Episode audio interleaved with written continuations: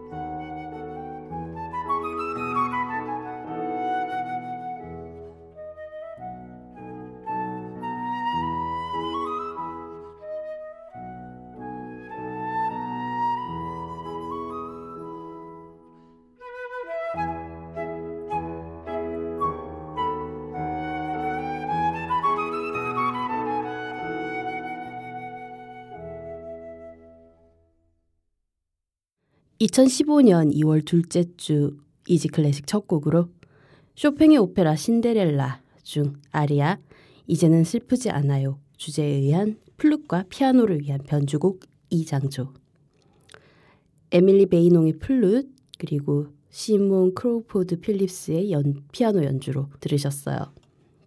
오늘 오프닝에서는 긍정의 힘 이론에 대한 얘기를 해봤어요. 정말 서점에는 관련된 서적들도 정말 많이 나와 있죠. 제일 많이 팔린 책은 아마 Secret이라는 책일 것 같고요. 엄청 많게 팔렸죠. 요즘도 많이 팔릴 거예요. 아마도. 음. 오늘 오프닝에서 긍정에 대한 얘기를 해드린 이유는 오늘 함께할 음악가가 긍정의 힘 덕을 많이 본 긍정의 화신 그런 존재이기도 하고요.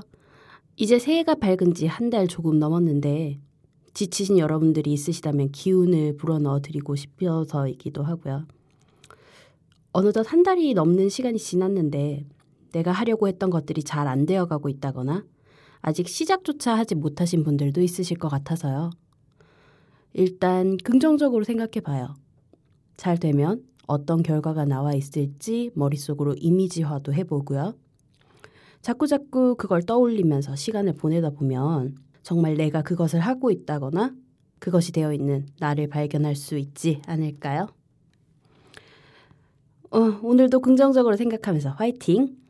우리 존재는 뭐든 할 수 있는 능력이 있다니까요. 전하는 말씀 듣고 올게요. 잠시만요. 지피지기면 백전백승. 취업도 사랑도 우정도 효도도 성공은 모두 나를 아는 데서부터 시작되죠. 넌 어느 별에서 왔니? 실용심리학 소설 어느 별에서 왔니에 김연경 작가가 알려주는 내 영혼의 지도 읽기. 우리 아이는 우리 남편은 아, 내 남자친구는 무엇보다 나는 왜? 알고 싶니? 그렇다면 들어봐. 팟캐스트 어느 별에서 왔니? 김연경 작가의 애니어그램 성격 유형 이야기. 팟빵, 아이튠스, 아이블로그, 몽팟에서 어느 별에서 왔니를 검색하세요. 매주 월요일에 업데이트됩니다.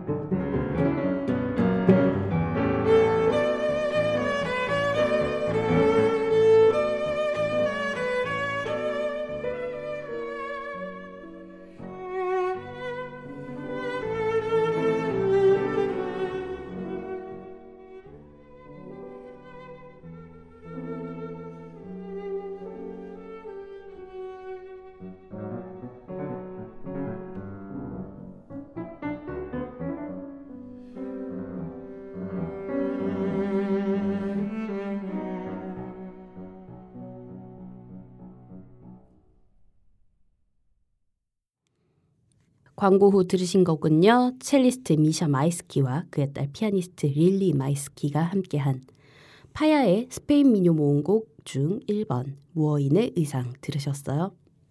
Easy Classic 들으실 수 있는 방법 알려드릴게요.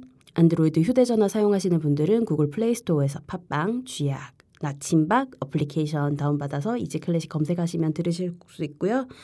그리고 아이폰 사용하시는 분들은 앱스토어에서 팟캐스트, 팟빵, 나침박 공식 어플리케이션 다운받아서 Easy Classic 검색하시면 들으실 수 있습니다.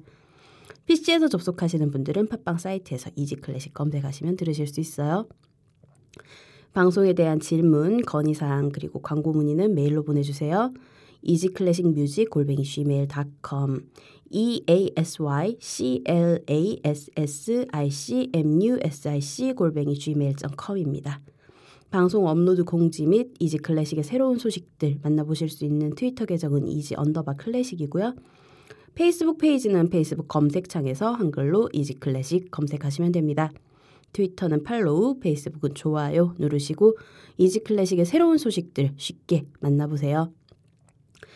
아이튠즈 팟캐스트와 쥐약 어플리케이션에서는 간단한 선곡표 바로 확인하실 수 있고요. 팟빵 어플리케이션에서는 선곡표 지원이 되지 않습니다. 팟빵 웹 버전에서는 간단하게 확인 가능하시고요. 그래도 선곡표 궁금해하시는 분들을 위해서 블로그에 자세한 선곡표 올려드리고 있어요.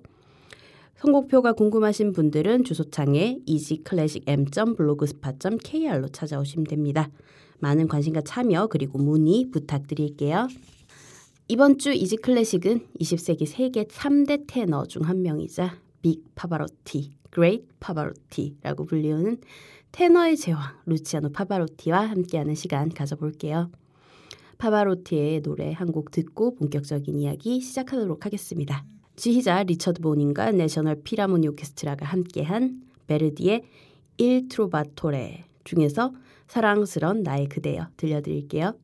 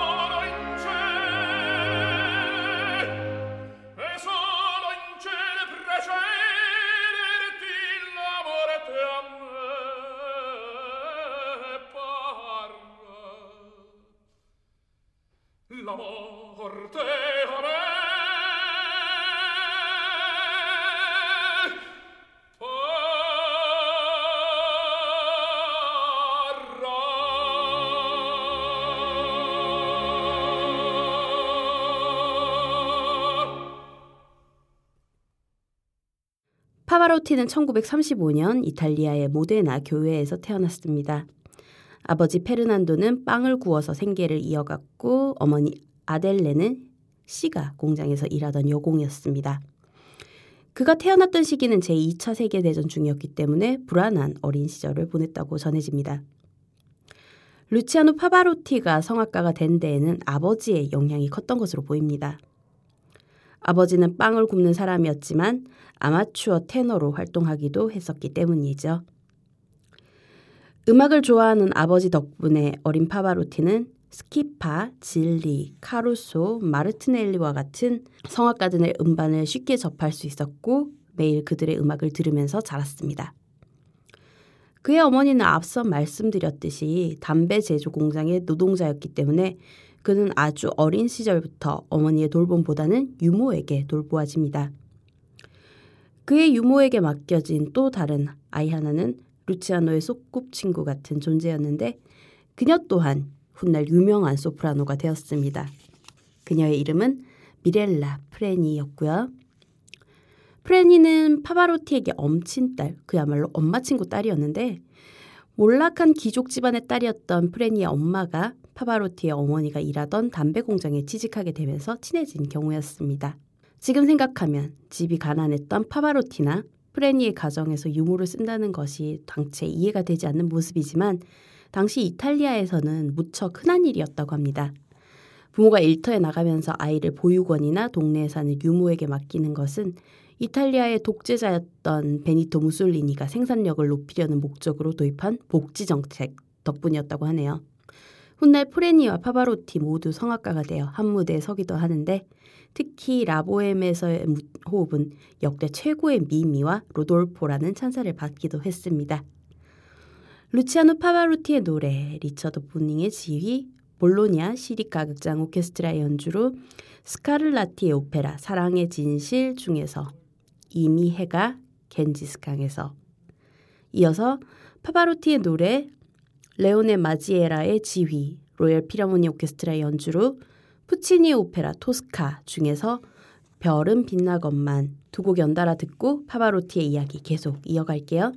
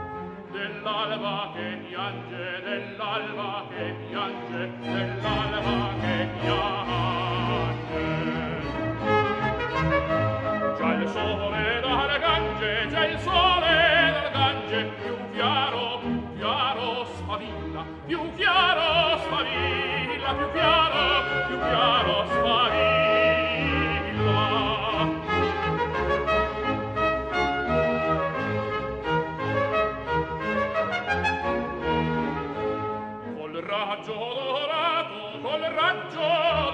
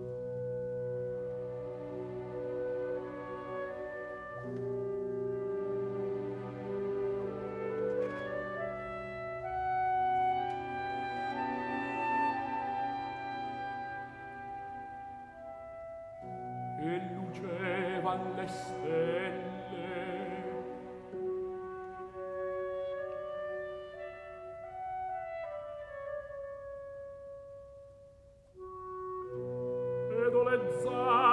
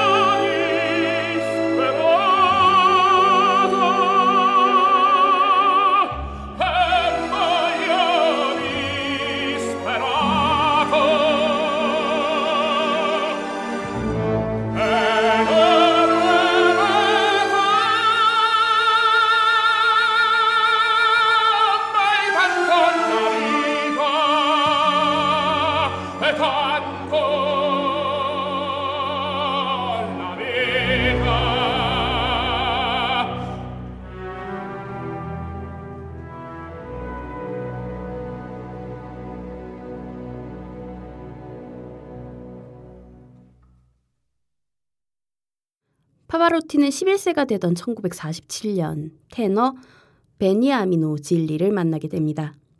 당시 질리는 파바로티의 고향 모데나 시립극장에서 람메르무어의 루치아를 불렀는데 그의 노래를 직접 들은 파바로티가 큰 감명을 받았다는 것은 딱히 설명하지 않아도 쉽게 짐작 가능한 일이죠.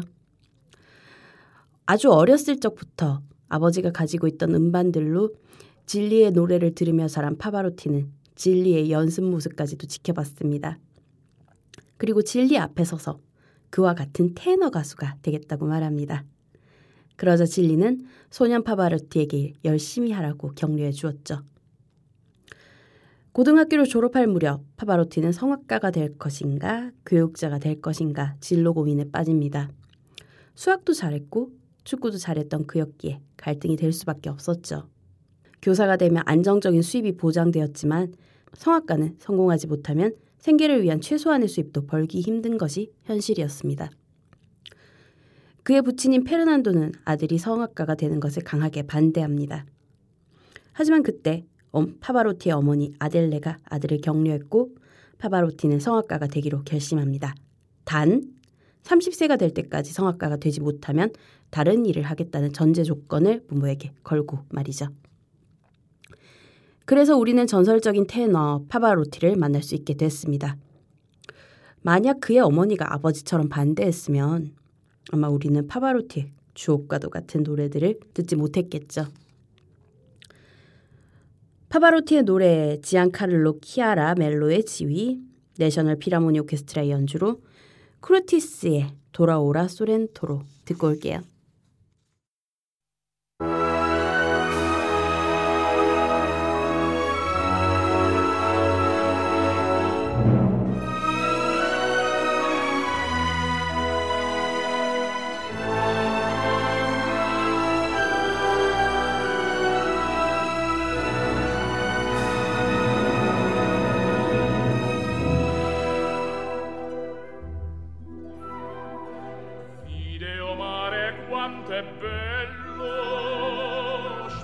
tanto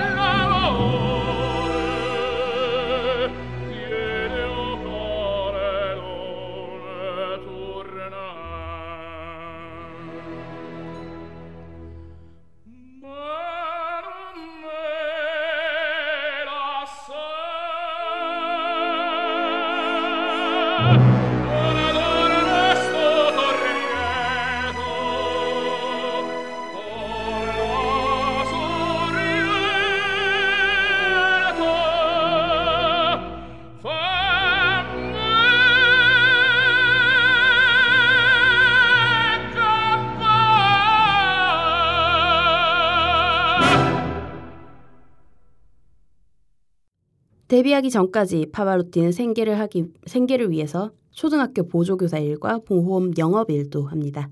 하지만 둘 다 목을 많이 쓰는 직업이었고 성대에 좋지 못한 영향을 미치게 될까 걱정한 그는 음악에만 집중하기로 결정해요. 훌륭한 선생인 폴라 캄포 관리아니를 만났고 그들 밑에서 수학하면서 언젠가는 꿈이 이루어질 거라 믿으며 꾸준히 노력했죠.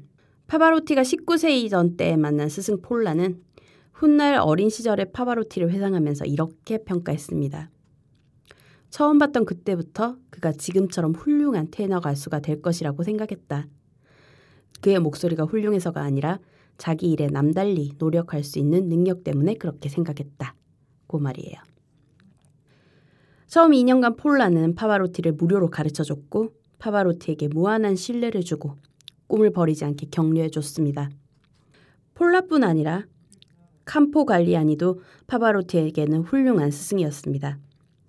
발성을 폴라에게 배웠다면 캄포 갈리아니는 오페라의 다양한 레퍼토리를 소화하는 데 많은 도움을 주는 수업을 했죠. 곡 해석에 있어서 감정을 어떤 식으로 풀어야 하고 작품 내에서의 역할을 어떤 식으로 소화해야 하는지 뭐 그런 것들 말이죠.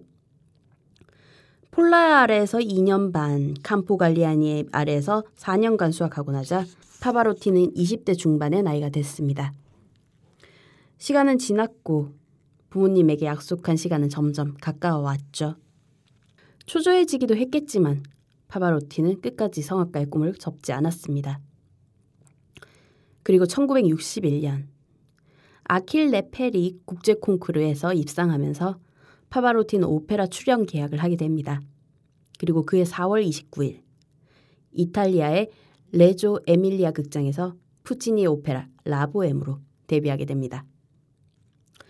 25세라는 늦은 나이에 데뷔한 파바로티는 그 이후 성악가로서 명성과 인기, 커리어를 착실하게 쌓아나갑니다. 탄탄대로였죠. 1968년 미국 뉴욕의 메트로폴리탄 오페라단에서 데뷔하기도 했고요. 3년 뒤인 71년부터는 고정적으로 메트로폴리탄에서 출연하기도 합니다. 그 이후에는 이탈리아 국내외를 가리지 않고 오페라 공연과 개인 콘서트, 음반, TV 방송 등을 통해서 클래식 음악, 성악의 대중적 인기몰이를 하는데 큰 역할을 합니다. 특히 1990년에 시작한 Three 테너 콘서트는 가히 신드롬이라 할 만큼 엄청난 인기몰이를 합니다. 그리고 이후 많은 대중 가수들과 함께한 대형 자선 콘서트인 파바로티와 친구들도 그랬고요. 오페라에서는 리골레토의 만토바 공작, 연대의 아가씨의 토니오, 청교도의 아르투로, 아이다의 라다메스 등 작품에 있어서도 다양한 배역을 소화하며 음악성에 있어서도 인정받았습니다. 특히 오페라 연대의 아가씨의 토니오 역할은 높은 C의 제왕이라는 별명을 안겨주는데 높은 C음의 경우 가슴에서 나오는 가장 높은 도음이라고 불릴 정도로 특별한 능력이 없으면 일반적인 테너로서는 낼 수 없는 소리였습니다.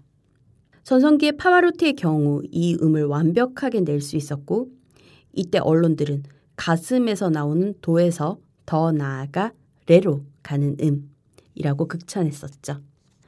하지만 파바로티는 악보를 읽을 줄 몰랐다고 합니다. 세계 3대 테너로 손꼽혔던 그가 악보를 읽지 못한다는 건 좀 의외의 사실인데요. 그는 악보를 읽지 못해서 자신만의 기호를 사용해서 악보에 표시해두고 연습했다고 해요. 그리고 연기도 딱히 잘하지는 못했고요. 작년에 파바로티를 기억하시는 분들은 쉽게 떠올리시겠지만 먹는 것을 좋아했던 파바로티는 나이가 들면서 뚱뚱해졌고 뚱뚱한 몸매로 열심히 몸을 움직이면서 연기하진 않았습니다. 그리고 연기력 자체도 썩 좋지만은 않아서 다른 성악가들, 오페라 배우들에 비해서 연기도 어설픈 편이었고요. 극본도 잘 외우지 못하는 편이기도 했답니다. 하지만 악보도 읽지 못하고 연기력도 좋지 않았지만 그의 이름이 그가 세상을 떠난 지금도 우리에게 회자되고 있는 것을 보면 성악가로서는 그가 정말 천부적인 재능을 가지고 있었던 것이라 볼 수 있겠습니다. 테너 루치아노 파바로티의 노래, 리카르도 샤이의 지휘, 볼로냐 시립 가극장 오케스트라의 연주로 베르디 오페라 리골레토 중 이 여자도 저 여자도 리오네 마지에라 비엔나 볼크소퍼 오케스트라가 함께한 비제 오페라 카르멘 중 당신이 나에게 던진 꽃 두 곡 이어드릴게요. Questo quella per me pari sono a guardare tre intorno, intorno mi vedo del mio cuore l'impero non cedo meglio dura che ad altra beltà. La costoro apparenza è quel dono di che il fato ne infiora la vita. So di questa mi torna gradita, forse un'altra, forse un'altra, domanda sarà un'altra.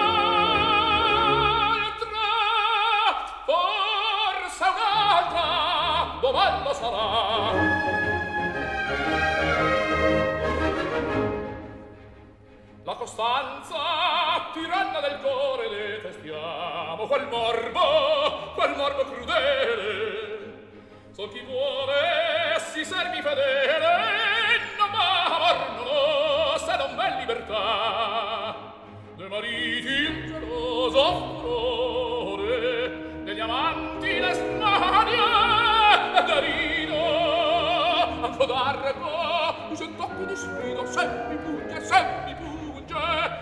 qualche bel ca, se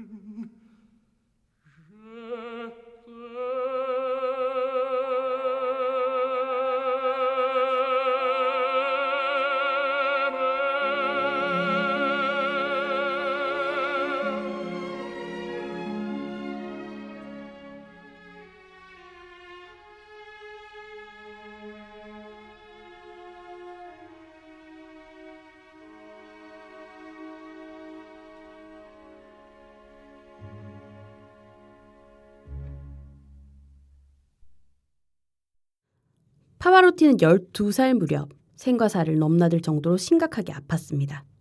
그래서 그는 생전 늘 건강 관리를 철저하게 했으며 그 덕에 40년 이상 현역 성악가로 활동할 수 있었다고 합니다.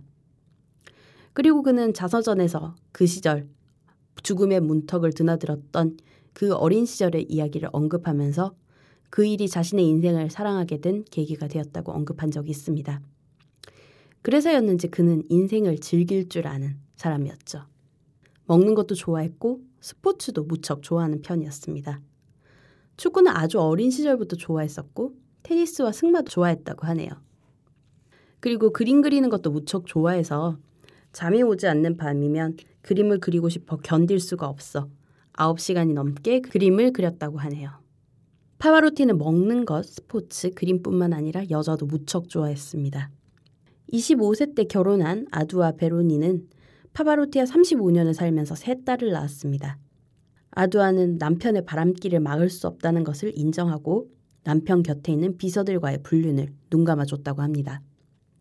하지만 비서 니콜레타 만토바니와 파바로티의 관계가 언론에서 폭로되자 아두아는 그와 이혼합니다. 그리고 훗날 아두아는 파바로티의 바람기에 대해서 이렇게 언급합니다. 루치아노의 인생을 통틀어서 그의 사랑과 자신감은 여성들에게 온 것이며 아름다운 여성뿐 아니라 모든 여자를 좋아했다고 하면서요. 아두아와 이혼한 파바로티는 자신의 비서였던 리콜레타와 두 번째 결혼을 합니다. 그녀는 파바로티보다 35살이나 연하의 여인이었고 오페라를 좋아하는 음악 팬도 아니었다고 합니다. 그녀가 처음 파바로티를 만났을 때는 대학생이었고 용돈을 벌기 위해서 파바로티 International Horse Show에서 아르바이트를 했었다고 해요. 어쨌든 파바로티와 결혼한 그녀는 그와의 사이에서 딸 하나를 둡니다. 그 외에도 1980년대 소프라노 매들린 르네와의 염문도 있었지만 니콜레타와의 스캔들이 대중들에게는 큰 충격으로 남아서 그런지 지금에 와서는 르네와의 염문은 크게 회자되진 않습니다. 전 세계적으로 클래식이나 오페라, 성악을 잘 모르는 사람들도 파바로티 하면 고개를 끄덕이며 알 정도로 높이 쌓인 명성, 그리고 40년 이상의 왕성한 활동으로 그에 따른 엄청난 부를 축적한 파바로티. 하지만 한때 탈세 문제로 곤욕을 치르기도 했고요. 그리고 말년에는 췌장암이 발병하여서 수술을 받았지만 이미 종양이 췌장 2의 다른 장기에 전이가 된 상태였기에 건강을 회복하지 못합니다. 일전에도 말씀드린 적 있는 이탈리아 토리노 동계올림픽에서 부른 푸치니 오페라 투란도트의 네슨 도르마 공연이 그의 생애 마지막 공연이었고요. 2007년 9월 6일 이탈리아 모데나의 자택에서 생을 마감합니다.